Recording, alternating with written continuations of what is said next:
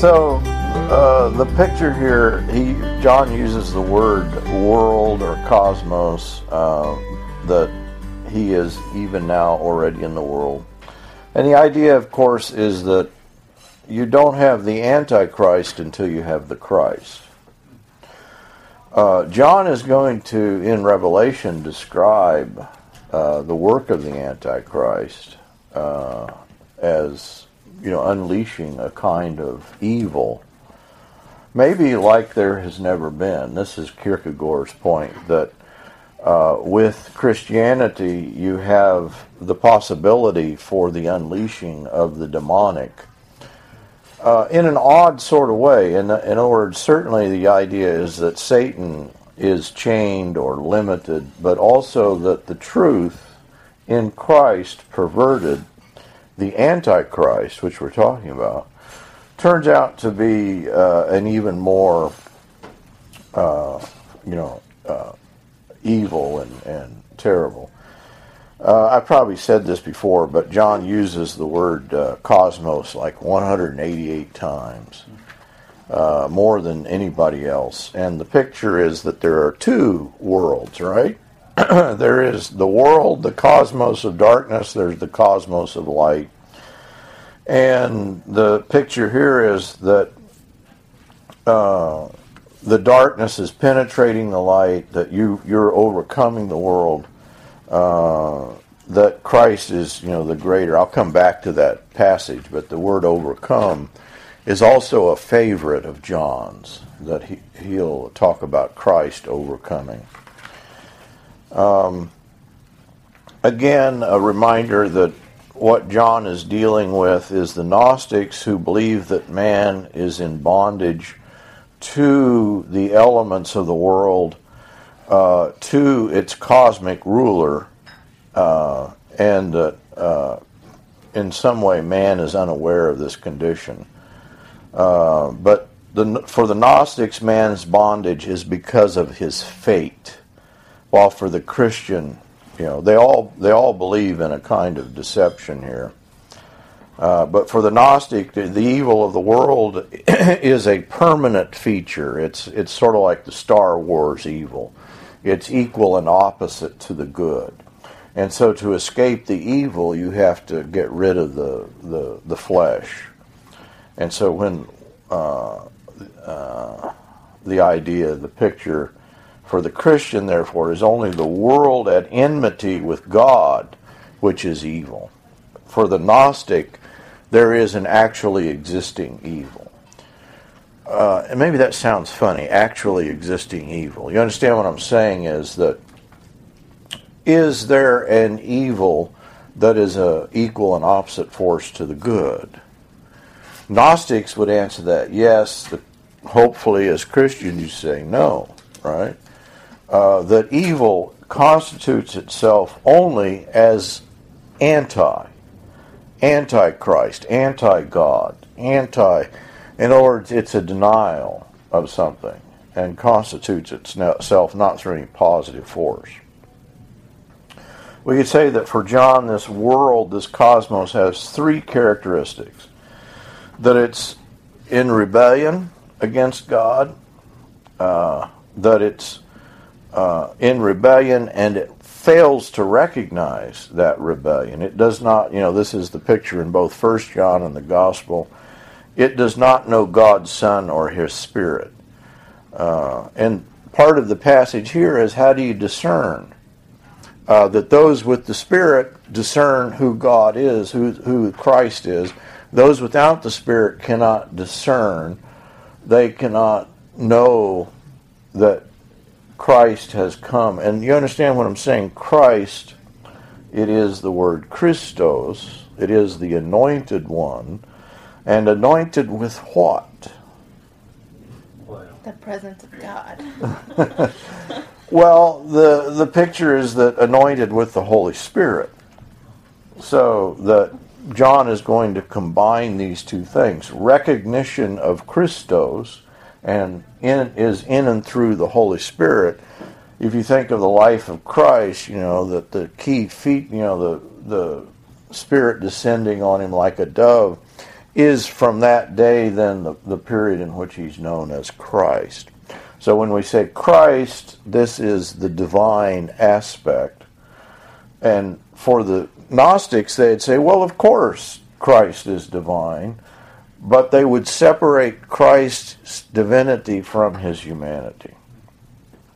So the third would be the world in enmity belittles the world from above. So Christ is hated, and John is going to say, you're going to be hated.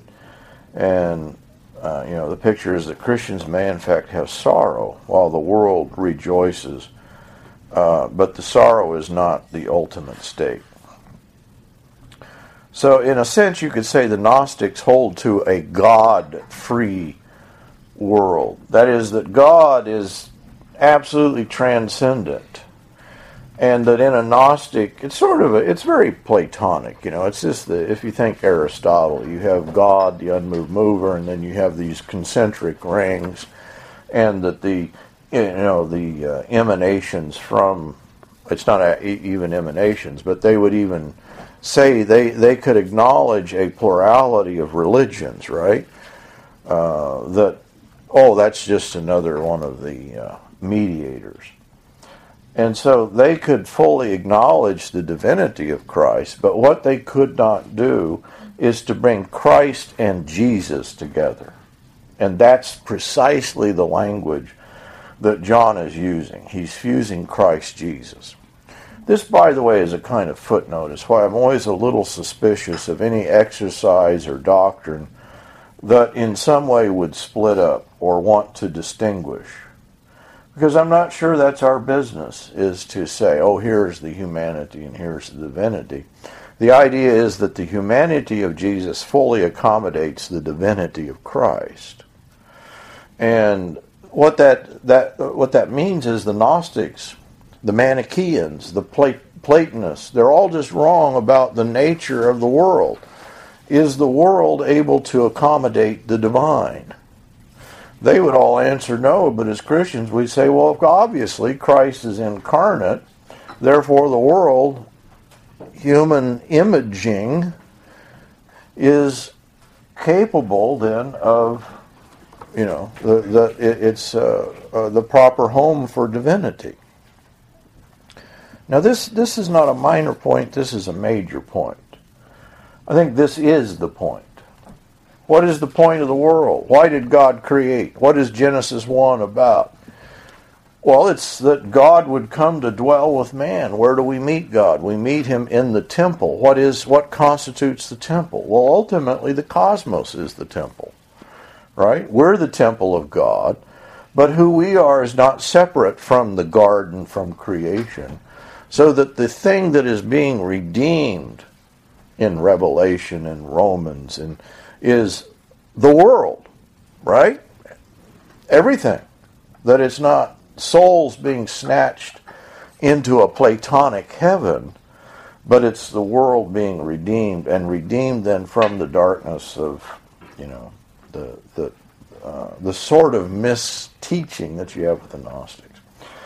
Gnosticism is uh, we we know more about it, and it's not even we're not even sure if it's proper to call what John is dealing with Gnosticism, but understand that by the time you get to Irenaeus, uh, you know, in the second century, that you have a full-blown Gnosticism, and he writes, a, he gives us great detail on, and, and Irenaeus is the student of Polycarp, and Poly, you know Polycarp?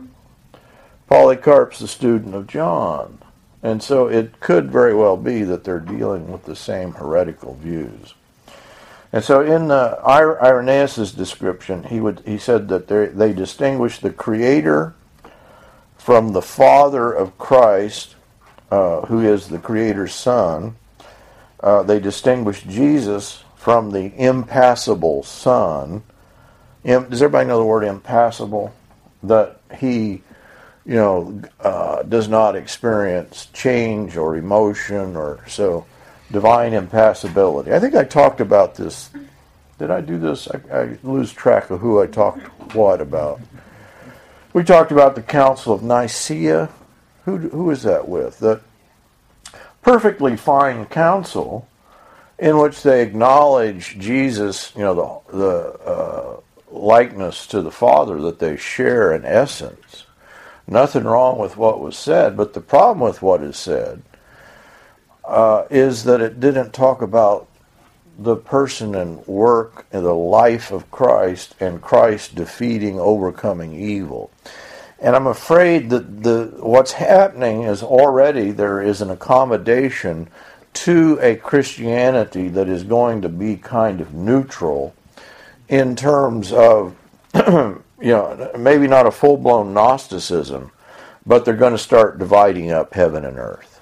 And so I think by the time you get to Anselm of Canterbury, uh, the, the atonement, why did Jesus die? Well, he died for heavenly purposes. For the, okay. So I think that Uh, we need John because we will always have Gnostic tendencies. So Irenaeus encountered a Gnosticism which they would classify the, uh, humanity, uh, and it's interesting here, as the pneumatic. pneumatic. Everybody knows the spirit, spiritual humanity, uh, the psychical, and the material. And they would divide some people up in that way. Again, I have, a, uh, I think there that we need to be very careful when we talk about, oh, is man a tripartite or a dualism, or, well, I don't, you know, if you mean by that you can divide him up. Unfortunately, you're falling right back into a Gnostic heresy because that's what they said. Yeah, you can split him all up, and the idea is that no, that. Uh, who man is is not dividable, it's not divisible, any more than Christ is divisible.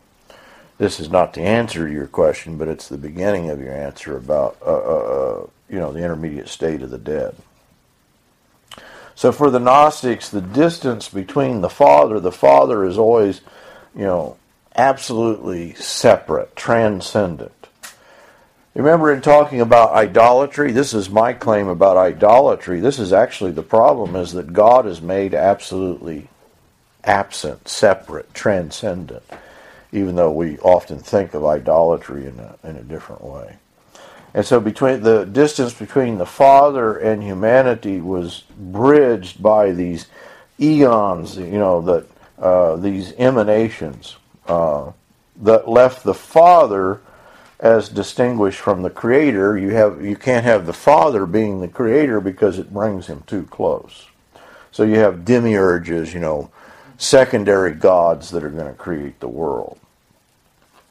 So the Gnostics contended that as a spiritual or pneumatic class of people, they had a superior knowledge of God which they had received from Jesus and the creature who uh, produced Uh, produce the whole pleroma or of the aeons, or the, you know, they're they're making Jesus part of their Gnostic pantheon, basically. Um, so Irenaeus, in response, stresses the uniqueness of Jesus Christ as the only one whom, through the saving knowledge of the Father, can be achieved. I said all that to say this first verse. Beloved, do not believe every spirit, but test the spirits to see whether they are from God. How do you test a spirit? You want to do you want to do a test right now? You get the Ouija board. Who's speaking to me now? Uh, um, the black room in the basement. Yeah. By the use. Uh, We could go down there if you want. Let's go. And you test the spirit because false prophets, false, you know, who, what they may mean by this, whatever it means, they're they're teaching is they're teaching false doctrine. And so John gives us the test. He's given us ser- several tests. You know the Spirit of God. Every spirit that confesses Jesus Christ has come in the flesh is from God. Uh, you do not distinguish between the man and the divinity, and the uh, the incarnation then is is God come in the flesh. I don't, you know, if you do a little church history, it's just amazing how this same, this same thing just comes up again and again. Uh, the way that Luther, and I kind of like Luther's phrase, uh, is that God died on the cross. I think that's what he's combating, is the uh, tendency that he was running into of people splitting up God and saying, well, you know, Jack Cottrell does this most beautifully. He says, well, actually the spirit of, you know, God can't die, and it was the body of Jesus that died. Oh, we're right back into dualism and Gnosticism. Other than that, it's a wonderful doctrine. But John says it's of the Antichrist, and that by this test, it would be a false kind of prophet. But I'm not going to say that. Um, oh, my goodness. Too late. Christ doesn't mean right. Okay, I will say it. You're not fooling anybody here. But, what, but then people go also to say that humans, I mean, it's just what we've done in pop culture. Like, you see somebody dies, and then they wilt, and then their spirit lives off of them. You know? Yeah, yeah. It's the uh, the every pop, you know, every movie or whatever you see is that the spirit in some way, and everybody has an innately immortal spirit. And so the the picture is that reality is someplace else. And once you say that, then the stuff that we're doing doesn't really matter. And I think, well, if it really doesn't matter, that's sort of, you just sort of check out, you know. You look and there's nobody home because you're you're off somewhere else. Um, that I think what Christianity is supposed to do is say, no, this this thing really counts. This really matters. That the choices you make, the the beliefs that you have, the way you treat people, Uh, is the the the uh, basis of your of judgment. The word Christ here, I mentioned it, is is connected to the Spirit. So upon be, being anointed with the Spirit, uh, Jesus is, is called Christ, and those who see him, you know, recognize the Christ.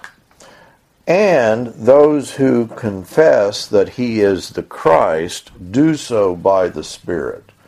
So I think that's the work. We've just seen the work of the Holy Spirit, right? In the life of Christ, but then also in the life of the Christian. Uh, that the Spirit, the, the, the idea of the anointed one, not oil, but the oil was representative of the Spirit, right? It indicates dignity, uh, the dignity of someone close to God, and of course, ultimately, that is going to be God. Uh, it was applied to kings or priests and to the tabernacle of God. Uh, so the Spirit descended on him like a dove from heaven and abode on him, causing him, in John one, They they then begin to call him God's Son. Uh, and it is connected then to Jesus' recognition. This this leads, uh, I, I didn't want to leave this out because it's the anointing then that's also connected to the ego a me sayings in John. Somebody say what ego a me is. I am. And who says I am? God. God does. That's the name of God. That's the four letters, that the tetragrammaton, that we do not pronounce, that some people do pronounce. Uh, if you were to try to pronounce, the Jews never did. They would just say Adonai, but maybe Yahweh, or, but we really don't know how to pronounce it. And so in John, I think the the epistle and then the gospel, there are nine sayings in which Jesus says, I am. You know, uh, there are some fifteen sayings in which he uses a predicate. Uh, he used like, I am not of this world, or be not afraid. It is I am. you know, when they're out on the Sea of Galilee. Sometimes you can't tell. Other times it's obvious uh, that, uh, but the I am saying reveal that Jesus is the Christ, and what it means to be the Christ is divine. I am the bread of life. I am the light of the world. I am the door of the sheep. I am the good shepherd. I am the resurrection and the life. So he's making, he's not just saying a philosophical notion, you know, but every time he claims divinity, he's giving us a picture of divinity that has been given to us, right? I am food, bread of life. I am vision, light of the world. I am an opening, a passageway, the door of the sheep. I am the leader that you can follow, you can emulate me, the good shepherd. I am the resurrection uh, and the life. I am the way and the truth and the life. I am the true vine. We just did last week, you know, the, the uh, abiding passage. The abiding passage just seems to point right to John fifteen, where he talks about abiding in the, the branches in the vine. So in each case, the I am illustrates the Christological function of who who Jesus is. So it gives us the meaning. When we say Jesus Christ, we now know what that means because of these pictures of divinity. So he sustains, he illuminates, he cares for, he gives life, he guides, he makes us productive. Um... So a statement like, I am the light of the world, makes no sense except on the lips of one who was the agent in the creation of the world. In other words, he is the origin of light. Um, so it's not just an abstract, when we talk about Jesus Christ, it's not an abstraction in a Gnostic sense, but it's even the divinity is an incarnate understanding of divinity. Uh, where do we first hear I am? Oh, Jordan, of course, knows. Uh, to Moses, right? I am that I am. Uh, and sometimes um, I think we get the the Jews who were later influenced by Platonic thought tended to give that a kind of philosophical translation. But of course the significance to Moses is, I am the one who goes before you. Uh, I am the one, you know, that's going to deliver. Um, so, uh, this is significant in this passage because John is going to say, how do you know the truth?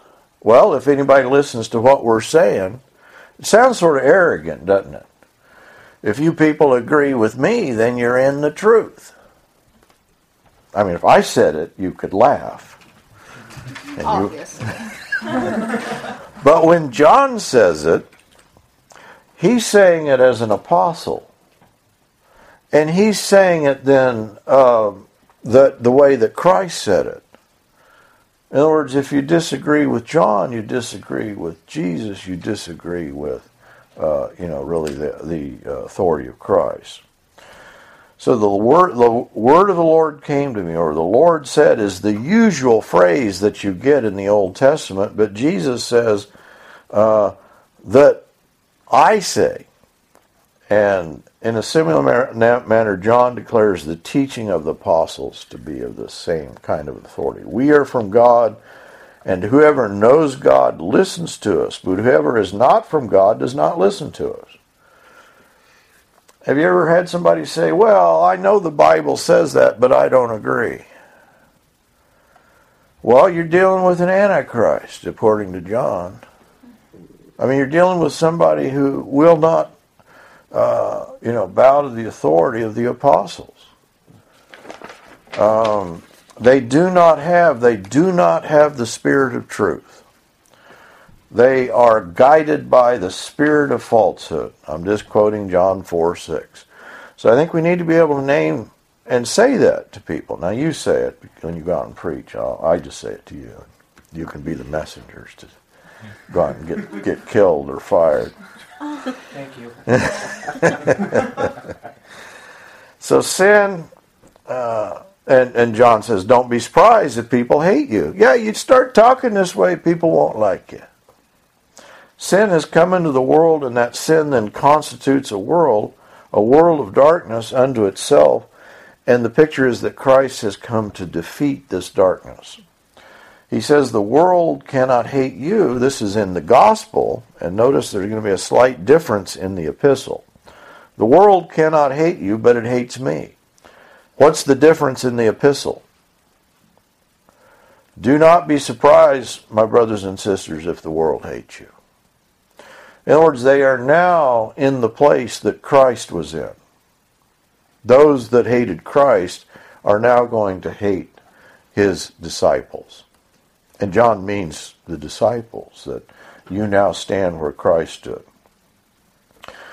The other phrase I, I said the, that John will consistently use is overcome. So I'm writing to you, young men, because you have overcome the evil one. Maybe this I enjoy getting old because uh, that there is a sense that uh, your struggles with evil may be more intense. You are from God, little children, and have overcome them, he says in this passage. Overcome who? Overcome these false teachers. Apparently the false teachers have left, or they've defeated them. They've not listened to them. And the reason, because greater is he who is in you than he who is in the world. Now, I don't know, you know, is John talking about a personification or a real person? We don't know. But the spirit of the Antichrist, the spirit of false prophecy, stands opposed then to the spirit of the, the, the truth. Whatever is born of God overcomes the world, he says in the gospel. And this is the victory that has overcome the world. What? Do you know the rest of the phrase?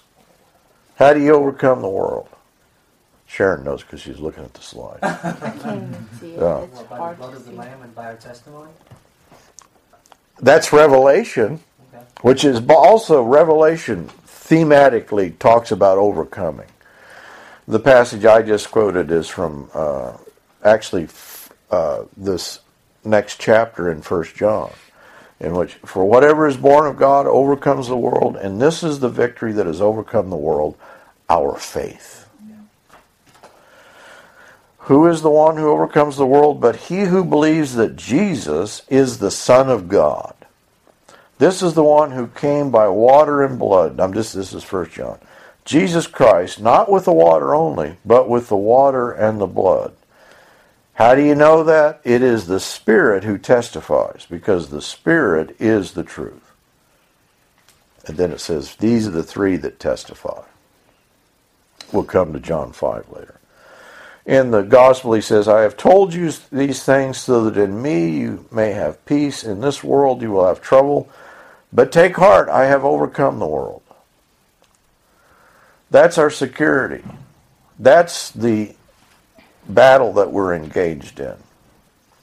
You don't need to get yourself a bulldog and a machine gun and a machete, because Christ has already overcome the world. He who has an ear, let him hear what the Spirit says to the churches. To him who overcomes, this is Revelation, Michael. And Paul will use the same language, you know, when this perishable will have put on the imperishable. Um, so, uh, let me do one more thing. We could we could do a whole study of the Holy Spirit, but we won't. We don't need to do that right now. Uh, the other thing is that he'll talk about the deception uh, here, and I am afraid that as the serpent deceived Eve, Paul using the same language, by his craftiness, that the deceiver has gone out into the world. What is the deceiver? Well, the deceiver is the serpent. The, you know, is this... N T Wright uses the language, the Satan. I don't know, okay. And what he means by that is that this may not be, you know, a a personal devil. It may just be uh, a force. Or, but whatever this force is, it is a force for deception. And so too with the Antichrist. The nature of it is that it's a force for deception. Let no one deceive you with empty words, for because of these things the wrath of God comes upon the sons of disobedience. Therefore be not partakers with them, for you were formerly of darkness, but now you are of light in the world, uh, uh, in the Lord, walk as children of the light. This is Paul in Ephesians, but it sounds a lot like John in First John. If I didn't tell you that was Paul, the, the, the sound of it is, is very similar to John. All right, that's any comments or questions before we... Evan, you want to read the first one? Sure. Uh, Beloved, do not believe every spirit, but test the spirits to see whether they are from God, because many false prophets have gone out into the world. What if the false prophet does a miracle? Well, Jesus did miracles, and he was blamed for being a false prophet, so I don't know. Can a can a false prophet do miracles? Yeah. Potentially. Can a false prophet heal? Can a false prophet? So what is, you know, it's not that these signs, uh, miraculous signs are necessary, and it may be that, you know, I, I mean, that tends to be what happens, that the, the with the false prophet, you get false works, you know. And so we never know. It's hard to discern. It's sort of like Moses going to, you know, the Pharaoh. Well, even the Pharaoh had magicians who could perform. Um, so the false prophets, though, are hard to dece- to to, under- to perceive because they're Christians. Maybe do I need to put that in quotes? Well, you make me think of this passage where Christ says... Um, in those days, um, someone come to me and said, "Lord, did I did, did I not do well, miracles in your in your name or something like that?" Um, so those who say, say that, yeah, these guys can actually be Christians, and I assume they're leaders. They're good Christian leaders who who display charismatic gifts. Am I going too far, Jordan? Huh? Faith, we need you. Stop saying that. um, and so, don't be partakers with them is the idea. All right, uh, Sharon, you want to read the next one? What number? Well, the one that's underlined, actually. Oh. By this you know the Spirit of God. Every spirit that confesses that Jesus Christ has come in the flesh is from God. I mean, that sounds like a fairly concise, simple statement. But what stands behind it, of course, is the entire life of Christ. Right? Mm-hmm. We know who, you know, when you say that uh, the, that uh, you confess Christ, well, that means you... It is an acknowledgement of who Christ was in the incarnation. Um, and so the uh, I've said this several times, I think it bears saying again, what's the nature of sin? Sin is a dualism. What's the nature of false knowledge? It is going to be a kind of dualism in which you split things up. So I think John can give us a formula like this, because the nature of false teaching will always split Jesus from Christ. And that's why I think in terms of, if I had to choose between Eastern Orthodoxy and the Roman, you know, the Western Latin, uh, church, I would go with, on when it talks about the nature of Christ, I think the Eastern Orthodox went the right, the correct route.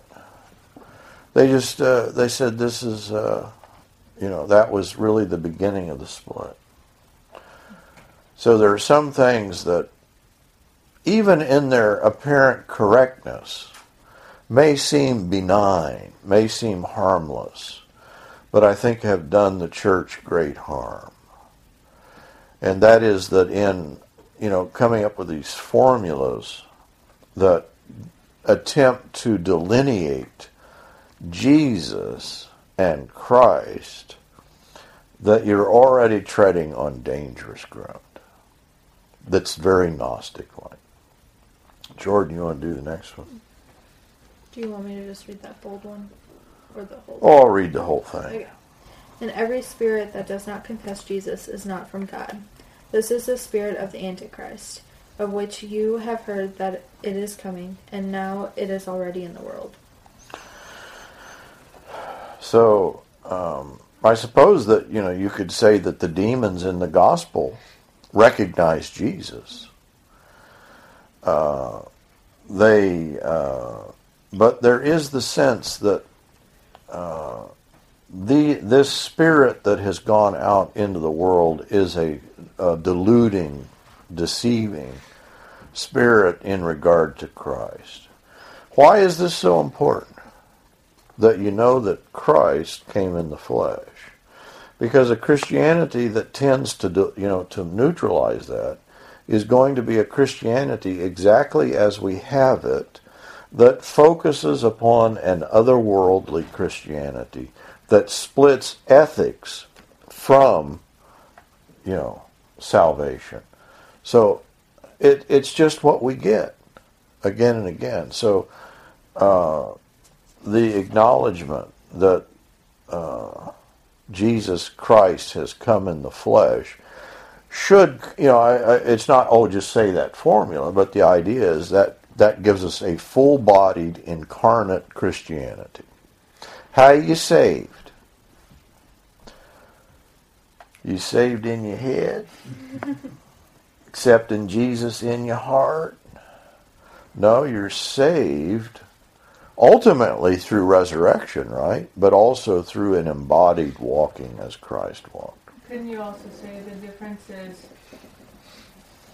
that's the difference between a man-made religion trying to get to God and reality?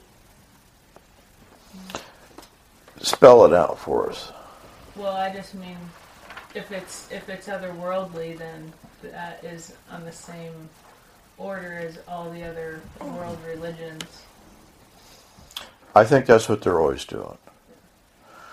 They're always going to transport us somewhere else. They're always going to, in some way, create a religious sensibility that gives you an absence. All the important stuff's happening elsewhere. It's up, you know, way, it's transcendent. It's removed from us. And so a Christianity that does that is just falling into the, the re- religions of the world.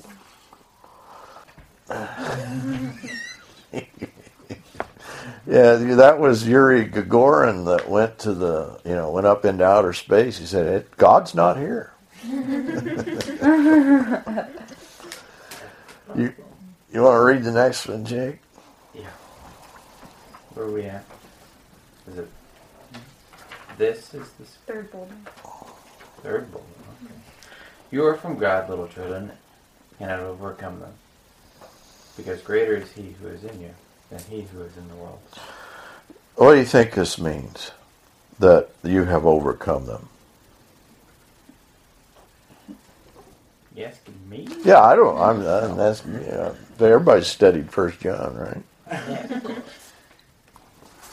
um, Like he said before, yeah, God would... came to defeat the works of the devil. What's that one verse in Hebrews? Yeah. So Christ is overcome, and you've overcome. But I, I think this may, some people think this may be literally that they've had a confrontation with these false prophets. Mm. That was a trick question. Well, I actually said it earlier. Oh, well, again, trick question. Were you listening? I don't know if that's what it means, but it could mean, in you know, that through Christ they've already been defeated, uh, which is the next phrase. You know, because greater is He who's in you than he who's in the world. There's a cosmic battle in John, you know, that he displays. He puts this. This is why I think, you know, when you read Revelation, what's Revelation about? Is that some future event? No, I think it's, he's already describing this cosmic conflict, and Revelation is just a continuation of that present tense conflict. You're not, we're not waiting around for the battle to begin. Oh, it's already begun, and we're engaged in this conflict. Uh, we're warriors, you know. Paul even uses the, you know, the picture of wearing the armor, but that doesn't mean. I was uh, a former Greek professor who will go unnamed, you know, always the, talked about uh, that. Oh well, this there's this military imagery, therefore it must be advocating military. No. That's not the point. The point is we've joined a, a battle, but not a battle of flesh and blood, but a battle in which the sword is not a, a you know a piece of steel, but it's a book, it's a word, it's a living word. Right? All right.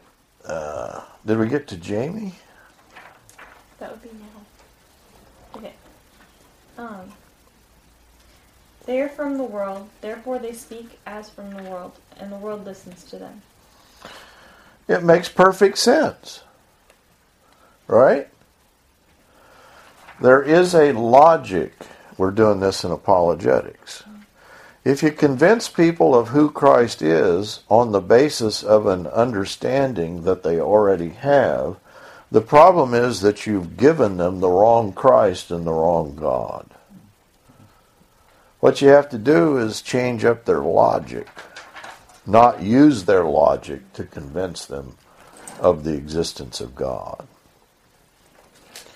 Did that make sense, Evan? Mm-hmm. I think that's what the, the idea here is.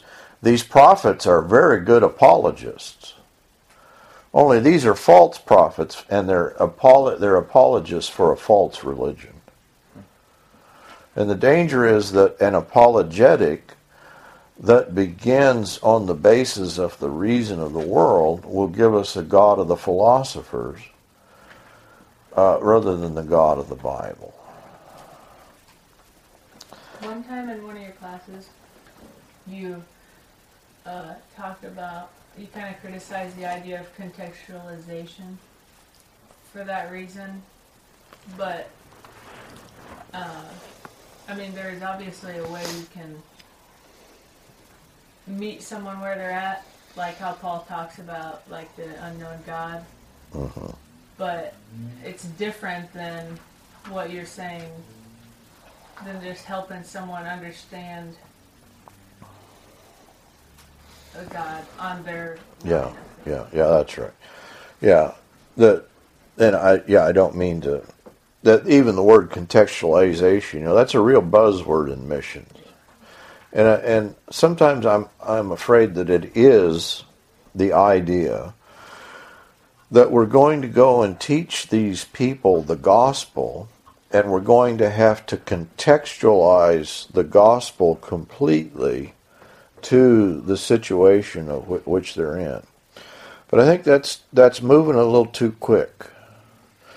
I think the first step is you read every cultural situation through the lens of the gospel. I don't I don't I'm just not being semantic here, but I think that literally if we apprehend all things through Christ, that here is the essence. Cultures do not constitute an essential reality unto themselves. Right? Culture is a construct. It's a, it's always a hybrid. It's always a mixture of things. It's never, but what people will tell you in their culture is just the opposite. Oh, that our culture has an essence. This is Japan, you know. We Japanese, you know, we have a a, a, a spiritual essence that you foreigners will never understand. Uh, that is, they make the culture an absolute. And the danger is that in contextualizing before, if that's your first step, I'm afraid this is the fault of some, of, of very often the Catholic religion. In other words, they're willing to accommodate ancestor worship and local gods, and so you just get a kind of syncretism, you know, a, a mixture of things. You can make converts without them ever changing anything about their life. Yes, yes. Did, have you seen, oh, I know you saw Silence. Uh, if you want a couple hours of thorough depression, there's a film for it.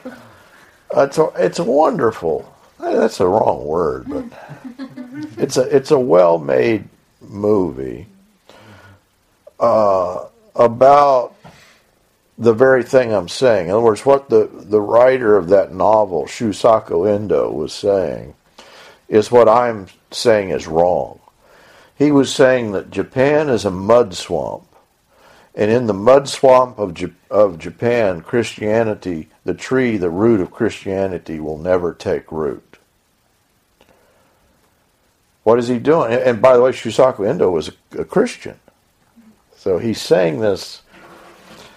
I think he's wrong, that Christianity did take root, and it took root precisely in the Tokugawa period that he's describing.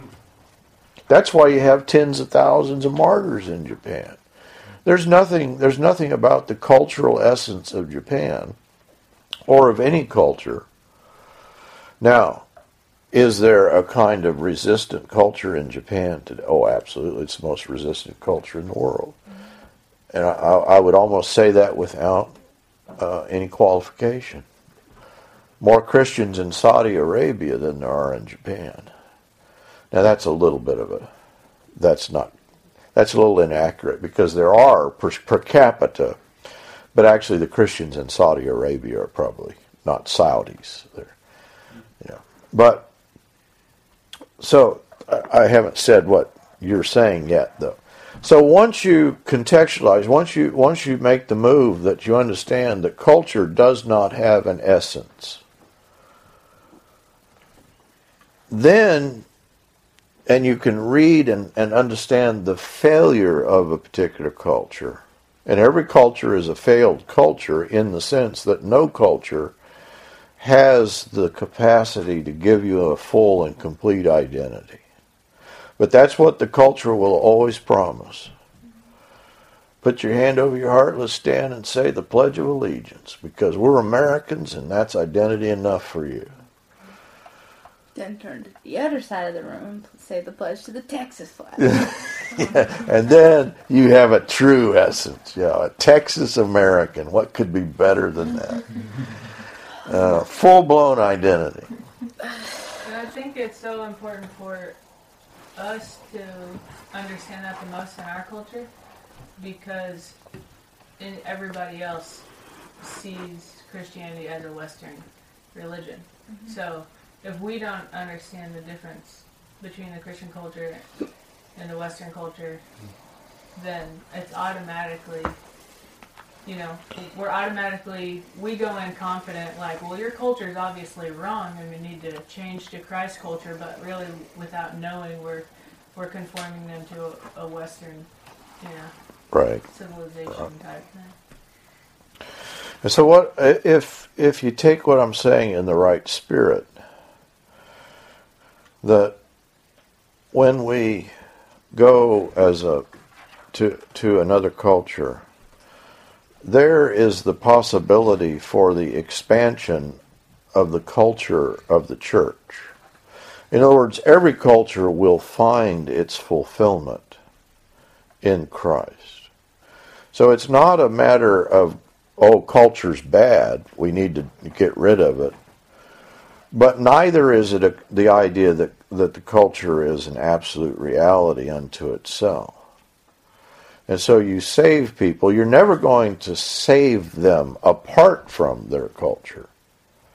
They're always going to come to the church through their culture. And that's the sense that you contextualize, uh, that you may need to say things in a way. But you don't want... I'm afraid that in our missiology, some missiologists get confused about where reality lies. Uh, and precisely because they've pictured Western culture, you know, this is the, the arrogance of people that talk about, oh yeah, there's only modernity. That's the, you can't be a Christian and not be a modern. Well, what what arrogance, you know, there is there that, oh, this one particular period is definitive of uh, of the truth. And it happens to be the period that was that came about hundreds of almost a thousand years after Christianity was born. Yeah, those poor ignorant fools that wrote the New Testament. I'm, oh, I'm afraid to be struck by lightning. Just saying that, you know. That's what they're saying, right? Oh, they weren't modernists, so they don't have the truth like we do. It's right here. My little box. Yes. Yes. Yeah. Did we finish? We got another one? Uh, Rachel, you want to do the last one here? Um, we are from God. Whoever knows God listens to us. Whoever is not from God does not listen to us. By this we know the spirit of truth and the spirit of error. I, you know, what arrogance. And John wasn't even a modern. How could he say such a thing? Well, because he's an apostle. And this is Kierkegaard's point. An apostle's a lot better than a genius. A genius may be a generation ahead, but apostle speaks for God. So, uh, you listen to the authority of the apostles of the New Testament. Uh, and if you don't, I mean, this is the this was they were challenging, right? They were literally challenging the authority of John while he was still alive. And John is doing what Paul did. He says, I'm an apostle. I'm not being arrogant. I'm just saying I speak, you know, as an apostle. And so this is the way you know the spirit of truth. Anybody who denies the authority and truth of the teaching of the apostles is denying Christ. And so there's a spirit of error. And the word error here is really, it's not, whoops, I made a mistake. Whoops, two plus two is five. It's error like uh, an, you know, a deception from hell. Whoops. You know, so there is a there is a, a, a an ignorance and error that you're culpable for. You're morally culpable uh, for this. Whoops. All right. Any any comments, questions? Did I did I address what you were saying, Maisie? Okay.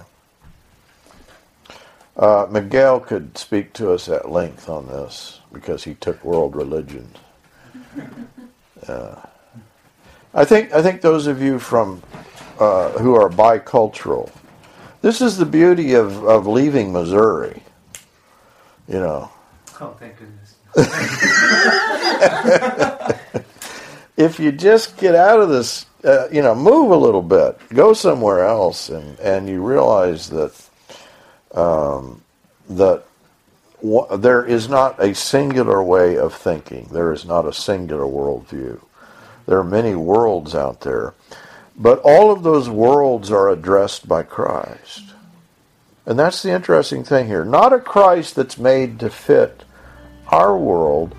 And that's the point of going, that in going, we at, si- at the same time apprehend in a deeper, broader, higher fashion who Christ is. Because we understand, oh, he's speaking to this, these people in a way that would have never occurred to me. And I don't need to tell you about my painful period in Japan. learn that lesson, but that's the value of, of going to it.